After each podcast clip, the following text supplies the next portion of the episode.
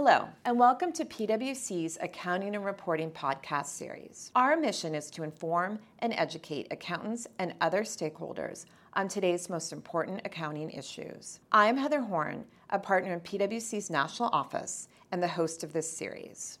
In today's episode, we're going to cover an accounting fundamental restructuring debt. Most companies deal with this issue at some point, but it's not a day to day occurrence, and the rules can get complex.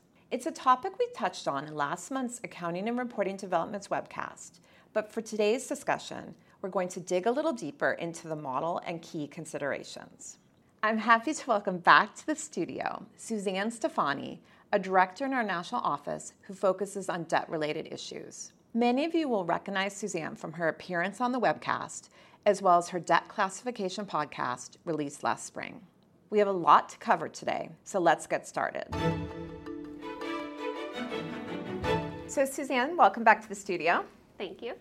Uh, happy to have you back today. And I think topic that we're going to be talking about, I know will be of interest to a lot of our listeners, and it's around restructuring of debt. And that's something that a lot of companies do in some form at different times. I think there's a lot of different words, you know, that we can use to talk about that. So hopefully we'll go through that. Mm-hmm. Why don't we just kick things off talking about what companies should think about first when we're talking about debt restructuring? Yeah, sure. So I think the first question to ask when you have any sort of change with your debt is do I have to apply the debt restructuring guidance to this change? So I think it's pretty obvious to most people if you do something like make a change to your existing debt agreement, like for example, you might go to your lender and ask to extend the maturity date or change the interest rate, something like that. That's pretty obvious that you should apply the debt restructuring guidance. But it's not only limited to changes that are made in the same agreement. So just wanted to point this out. So it's really anytime you make a change to your debt, you should ask two questions. Did the change impact the cash flows in any way, such as the timing or amount? And is the lender the same before and after that change? So if the answer to both of those questions is yes, then you should apply the debt restructuring guidance. So the reason I want to bring this up is because sometimes companies might miss that they're in this guidance because they're really focusing only on the legal form of the transaction. So a common example would be say you have a syndicated debt refinancing. So in a syndicate, there's multiple lenders in the debt. And let's say a company goes out and they issue new debt and they get money, they take that money and they pay down existing debt. So it is really in legal form, it, it truly is an extinguishment, and you really do issue new debt. Money's changing hands. But if there are any lenders in the new debt that are also lenders in the old debt, then you do have to apply the debt restructuring guidance to those lenders. So, what some may miss is because the legal form is an extinguishment and new issuance, they just simply account for it that way based on the legal form, but they really need to think about the debt restructuring guidance. So, Suzanne, basically, you're saying that anytime there's a change to the debt, but the lender remains the same before and after it, and I think we're going to get into the subtleties there, mm-hmm. then you could be in the, or you would be in the debt restructuring guidance, and it's not around legal form. Right. Um, and so, in particular, I guess with syndicated debt, when there's multiple banks involved, then you could get into the situation where some of the lenders are the same and some aren't. Right. And and when you're doing this test and you're assessing a debt restructuring for syndicated debt, it's done on a lender by lender basis. So it will probably be the case that some lenders that are in the new debt would have also been in the old debt and would be subject to the debt restructuring guidance whereas others won't. Like others will be completely new in the new debt, weren't in the old, or vice versa. Maybe they were in the old but not in the new. So the first thing you should do when you have a syndicated debt refinancing is take the lender listing, the old one and the new one, and kind of line it up or however you do it, and bucket all those lenders that are common to the old and the new, because those are going to be in the debt restructuring guidance, and then bucket the new ones because they're going to be a different set of accounting, and then obviously bucket the ones that are old and completely get out. So just really important to kind of look through the lender listing. So then, Suzanne, let me come back for a second to the lender listing. But first, just to clarify, so you're saying that if you're looking at one transaction, so a potentially issued new debt, taken out old debt, you actually could wind up accounting for that one transaction using different models? Yeah, so the ones that are common to the old and new debt would be the debt restructuring guidance, and the others would just be simply out of the debt restructuring. Those that completely get out of um, the arrangement and the old debt would be just a traditional debt extinguishment, and those that are completely new would just be accounted for as new debt. But today in this podcast, we're just kind of focusing on those common lenders and the restructuring guidance. Okay, great. That's helpful. And then I think just comment on the lender listing. I know you make it sound so easy. Line up the two listings, match them up. And um, for my days as an auditor, I definitely remember it is not always that easy. Okay, no. Definitely still a very critical point. And Yeah. to your point, it is something that it's important for both the companies and the auditors to focus on because it really will impact Mm-hmm. the accounting here. Um, okay, so then, and then Suzanne, last thing before we go on and actually talk about the accounting, are you talking then just from the perspective of the borrower? Is this also, this guidance also going to apply to the lender? Yeah, so this guidance that we're going to cover today is just from the perspective of the borrower. There's separate guidance for lenders, but today we're just focusing on borrowers. Okay, that's great. So why don't we move on then actually get into the guidance? And I know that there are different models that can be applied, and the accounting can vary significantly depending on which model you're under, um, including things like transaction costs, unamortized costs, interest expense, cash flow disclosure. So basically, everything to do with the accounting depends which model you're in. Um, but can you just start things off by explaining to us what these models are and how you know which one to apply? Sure. So when you're trying to think about what model to apply, it really depends on the specifics of each individual transaction and, and how the restructuring was done. But there are three models. So the first one and the that you should think about and always think about first is troubled debt restructuring. So you would have a troubled debt restructuring if the borrower is experiencing financial difficulties and the lender has granted a concession. So there's specific guidance that'll help you figure this out and, and determine if there's a concession and there's some um, qualitative things to think about when you're determining if you're experiencing financial difficulties. So you go through that first and determine if you have a TDR. And why that's really important is sometimes people might miss this TDR guidance and just go right to the other models that I'm going to talk about in a minute. And it's really important to think about it first because the accounting can be really different if you are, in fact, in a TDR. Um, one thing is if there was any gain in the transaction, um, a TDR is generally going to defer any portion of the gain or a good portion of the gain while the debt is still outstanding. Um, so if you miss that, a company might be recognizing too much of a gain up front, for example. Another thing, even if there isn't a gain involved, um, TDRs do require certain disclosures that you say you have a troubled debt restructuring. Um, so that can also be missed if you just go right to the other models. And then I guess Suzanne, just again thinking about dealing in real life with these transactions, if you are a company or you're auditing a company that is doing well and definitely is not having financial difficulties, uh, you mentioned there's qualitative factors. So could you fall into this even if superficially you didn't look like you were having financial issues? I would say no. I mean, you need you need to do have a concession granted, and you need to have financial difficulties. So likely, if you were in a strong financial condition, even if for some reason the lender granted you a concession, which wouldn't Well, you wouldn't expect. Wouldn't ex- we wouldn't expect you wouldn't have a TDR. But actually, when you if you go the other way, when you have companies that are a little questionable and it's kind of judgmental if you have financial difficulties, then I would tell them to start with figuring out if you have a concession because that's just math. So that's usually pretty easy. So you can do the math. If you have a concession, then you can think about financial difficulties. And I think if an unrelated lender is giving you a concession, it's probably pretty likely that you are experiencing financial difficulties, Right. but you'd have to look at the factors. Okay, that's helpful. So then let's assume now I've gone through the TDR and don't have a TDR. Mm-hmm. Then what do you consider next? It depends on what type of debt instrument you're restructuring. So there's a model for a term loan and there's a model for a revolver. So if I start with the revolver, that's a little simpler to do. It's a borrowing capacity test, so there's specific guidance where you figure out if the borrowing capacity of the revolver went up or down. If it goes up, then you don't do anything to your unamortized costs that you have in your books. You just change the amortization to amortize them over the life of the new revolver. And you capitalize all costs. So, third party or lender fees that you paid for this restructuring, you would capitalize. If the borrowing capacity goes down, then you'd write off the unamortized cost in proportion to how much the capacity went down. So, for example, if the borrowing capacity went down by 25%, you'd write off 25% of your unamortized cost. Because basically you extinguish that portion yeah, effectively. Yep, yep. Yeah.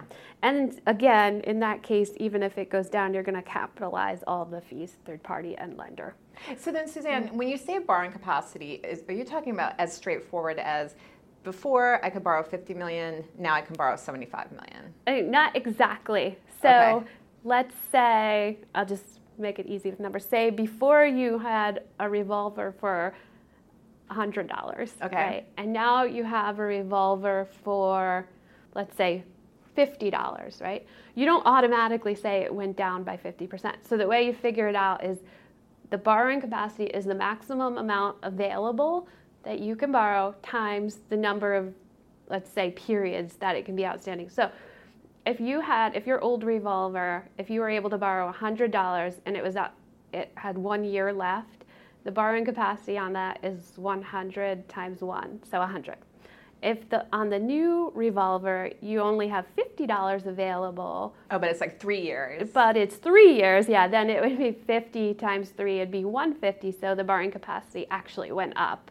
Okay. So yeah, so that's a good question because you sh- you shouldn't just say look at the number you can borrow, but it's really that formula. Okay, that's helpful. Yeah. Okay, so then now, what if I'm dealing with a term loan? Yeah. So if you're dealing with a term loan, then you have to do this test that's commonly called the 10% test. And you do it, and it'll tell you if you have a modification or an extinguishment. And the accounting varies for both. So let's start with a modification. So if you had a modification, you're not going to change the carrying value of your old debt. So it means you're not going to write off any of your unamortized costs. For any lender fees that you paid for that restructuring, you're going to capitalize. And then any third party fees, that could be like legal or underwriter fees, they're going to be expensed. Now, if you have an extinguishment, it's kind of the opposite. You're going to write off the carrying value of the old debt, including unamortized costs. You're going to expense the creditor fees and capitalize the third party fees. And then you're going to bring the new restructured debt on the books at fair value. So it's kind of like the opposite. So then, since the 10% test is obviously very critical because you're going to wind up in two different models, why don't we move on and actually talk about how that 10% test works? Sure. So the 10% test compares the cash flows of the old and the new debt. And then if the change is 10% or more, then it's an extinguishment. And then, of course, if it's under 10%, it's a modification. So let's get into how you do the test. So, to come up with the cash flows for the old debt, you'd schedule out the cash payments that have to be made based on the contract terms and discount them back using the old debt's effective interest rate. For the new debt, you'd do the same thing. You'd schedule out all the contractual cash flows based on the new contract terms, but you discount them back using the effective interest rate of the old debt. And then also for the new cash flows, you'd add any lender fees that were paid. And then you, so you now you have your old and your new debt and you compare them. And then obviously if the change is 10% or more, it's an extinguishment, or if it's less, it's a modification. Okay, so seems pretty straightforward and it's just math, but I know you got a lot of questions. So can you go through some of the common questions? Yeah, sure. So there are a few that kind of come up on a regular basis. They're usually related to certain kind of nuances of the guidance that someone could initially miss. And it makes sense that they would miss them because you're not applying the debt restructuring guidance every day, right? So it's like you don't do it regularly. So there are things that could easily be missed. And a lot of times when you miss these things, what happens is a company will think that they have an extinguishment, they'll do this test and they'll think the change is more than 10%, but they really don't. And, and they don't because they're missing certain things. So I wanted to go over a few of them. Hopefully we can get to people before they even start the test so we can save them some time and just make sure they get to the right answer right away. So the first one is prepayment options. This is really common um, in variable rate debt. When debt, it can be prepaid um, at any time usually. So the basic guidance, like I said earlier, tells you to schedule out the contractual cash flows of the new and the old debt. And what a lot of companies do is they start by scheduling out the cash flows, assuming that the debt stays out to the contractual maturity date.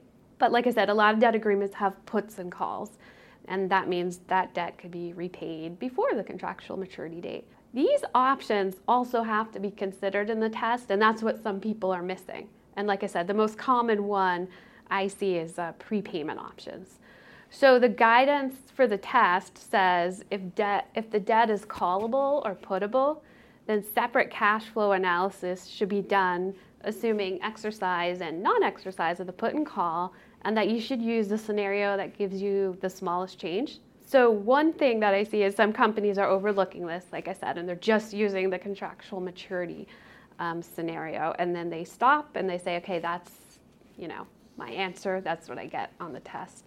So then, Suzanne, if I can call the debt at any time, do I just assume that it happened immediately, or how do you deal with that in yeah. your cash flow test? Yeah, exactly. So that's what we see most times is that the variable rate debt it can be called at any time. The comp- the borrower can repay it at any time, right? So one contractual scenario that you could use, even though it might not be probable probable that you're going to actually repay it on the day you take the debt out but it is a contractual scenario you can use. So if you assume prepayment on day one, then there's no interest, right? And really the only cash flows for the new debt, um, if there was no principal change, would just be assume repayment of the principal and lender fees. Mm-hmm. And so usually that's going to be the one that gives you the smallest change. Okay, I think I, that's helpful. So basically, this is not just sit down, make one schedule, but you really do have to look at the different scenarios. And mm-hmm. I guess the point is that it's not around what is the most probable scenario. Uh-huh. It's just what are the possible scenarios, and then which one is the smallest change, and that's how you do your test. Yeah, which one, looking at all the possible scenarios that are not contingent. Okay. Basically. Okay, and when you say contingent, something has to happen in order to allow you to. Right, but like a prepayment option is not a contingent option because you can do it anytime. Okay, yeah. all right, that's helpful. I know another question you get quite often is around changes in principal and how you think about those in the 10% test. Yeah, so that's another area that can get overlooked and again, kind of lead someone down the wrong accounting path sometimes. So like I talked about earlier with syndicated debt refinancings, right? When a company goes out and issues new debt and pays off old debt, and you have some of those lenders that kind of roll over and they're the same. So we're doing the 10% test for those. Um, it's really common for the principal balances for each lender to change in those. So really are, you know, giving new cash and getting repaid. And a common mistake here is to forget to include the impact of the principal change in the 10% test, in the new cash flows. And really, you need to treat any increase in principal as a day one cash inflow for the new debt, and any decrease would be a day one cash outflow. So, I just want to go through a kind of a simple example. So, say you had a lender, and it's a syndicated debt arrangement, right? But we're looking at one lender, and that one lender had say a million dollars in the old debt. And let's just say in the new debt they have $5 million. So really the lender gave an additional $4 million in cash to the borrower. So let's say, just to be simple, that the old and the new debt are prepayable and there's no lender fees. So the cash flows on the old debt, if we assume prepayment, would be a million dollars. They're just repaying the principal balance, basically. The new cash flows, we would have one, the first thing we would have would be a $4 million cash inflow for the principal increase, positive amount. So that's the difference between the new principal plus the old principal, so 4 million. And then we'll turn around and assume immediate repayment of the new $5 million principal. So that's an outflow, so negative, right? So the net cash outflow for the new debt would be the a million, right? Which is the same as the old debt, which is a million and you'd have a modification. But what a lot of, or not a lot, but what some people might do is they might forget to do that $4 million inflow because they're just looking at right. the terms of the new debt. So I could see how that could be missed. But I just want to point it out because you would get vastly different answers in that case. So yeah. So then, Suzanne, actually, that raised another question for me because we talked at the very beginning, and especially in the case of a syndicate, mm-hmm. that that's where it can get complicated. That you kind of segregate uh-huh. your scenarios, and so then you put everyone who was in the old and the new in sort of the group of it's a debt restructuring. But then do you look at each of them individually and figure out for each mm-hmm. lender yes. this calculation? Exactly. Yeah, you have to do okay. lender by lender for everyone. And so it can take some time, you know, if you have a lot of lenders. But yeah, you have to do it, especially when you change principal and things are changing. Got to look at it lender by lender. Okay, and then you also have to calculate different scenarios. So you yeah. really could wind up with a lot of calculations just for yeah. one restructuring. So then, Suzanne, thank you for that. And I guess, I know we're out of topics, we've covered our top five, but one of the things I saw when I was preparing for this is obviously that this also could have an impact on the statement of cash flows. And mm-hmm. considering statement of cash flows is another area we always get questions, thought it might be helpful to talk a little bit about how d- debt restructuring fees should be presented on the statement of cash flows. Yeah, okay. always good to remember the cash flow statement. Right. So, yeah, so let's go through the two scenarios you could have for term loans um, because there's different treatment. So let's start with we have a restructuring. So we did the 10% test and it's accounted for as an extinguishment. So that means the old debt is considered extinguished and we it's like we have a new debt instrument for the new debt. In this case, we would say all fees, so creditor and third party, would go to financing. Um, the reason we say that is there's specific statement of cash flow guidance for a traditional debt extinguishment. And when I say that, I mean that's when you simply repay debt and you don't have any new debt going on. And that guidance says all costs related to an extinguishment are financing. So we extend that here. We think it makes sense to extend it even in the in yeah. the debt restructuring case. Now if you get to modifications, now for a modification, the creditor fees are capitalized and the third party fees are expensed. So let's start with the creditor fees. Um, we would think financing is appropriate because it's kind of like because it's capitalized as a debt discount so it's kind of like you're prepay or you're paying a debt discount. So we think financing makes sense there. For third party fees those are expensed and those should go into operating because they're hitting net income. You don't really have a new debt issuance here so operating makes sense there Okay, good. That was helpful, Suzanne. And I think definitely a good conversation today. A lot for people to think about. So I know that they can find more information in the financing guide and then statement of cash flows in the financial statement presentation guide. Right. Okay, good. And if you're listening and didn't catch us on the September Accounting and Reporting Developments webcast, a replay is available on CFOdirect.com. It's a helpful update for the quarter, so I encourage you to check it out. We'll include a link to the replay in the show notes to this episode. Please join me here again next week when I welcome Andreas Ohl, a partner in PwC's national office, back to the studio. Andreas and I will be joined by Chad Morsey, a principal in PwC's deals practice. Andreas and Chad both specialize in business valuation, and I'm looking forward to our discussion of the FASB's invitation to comment on goodwill. Frequent listeners will recognize Andreas from our discussion of this topic last summer. The comment letter period for the invitation to comment ended on October 7th, and I'm looking forward to hearing some early reactions. To make sure you catch next week's episode, subscribe to our podcast series wherever you find your content. And we'd love to hear from you, so please leave us a review or connect with me on LinkedIn. For PwC, I'm Heather Horn. Thanks for tuning in. This podcast is brought to you by PwC, all rights reserved. PwC refers to the U.S. member firm or one of its subsidiaries or affiliates, and may sometimes refer to the PwC network. Each member firm is a separate legal entity. Please see www.pwc.com/structure for further details. This podcast is for general information purposes only and should not be used as a substitute for consultation with professional advisors.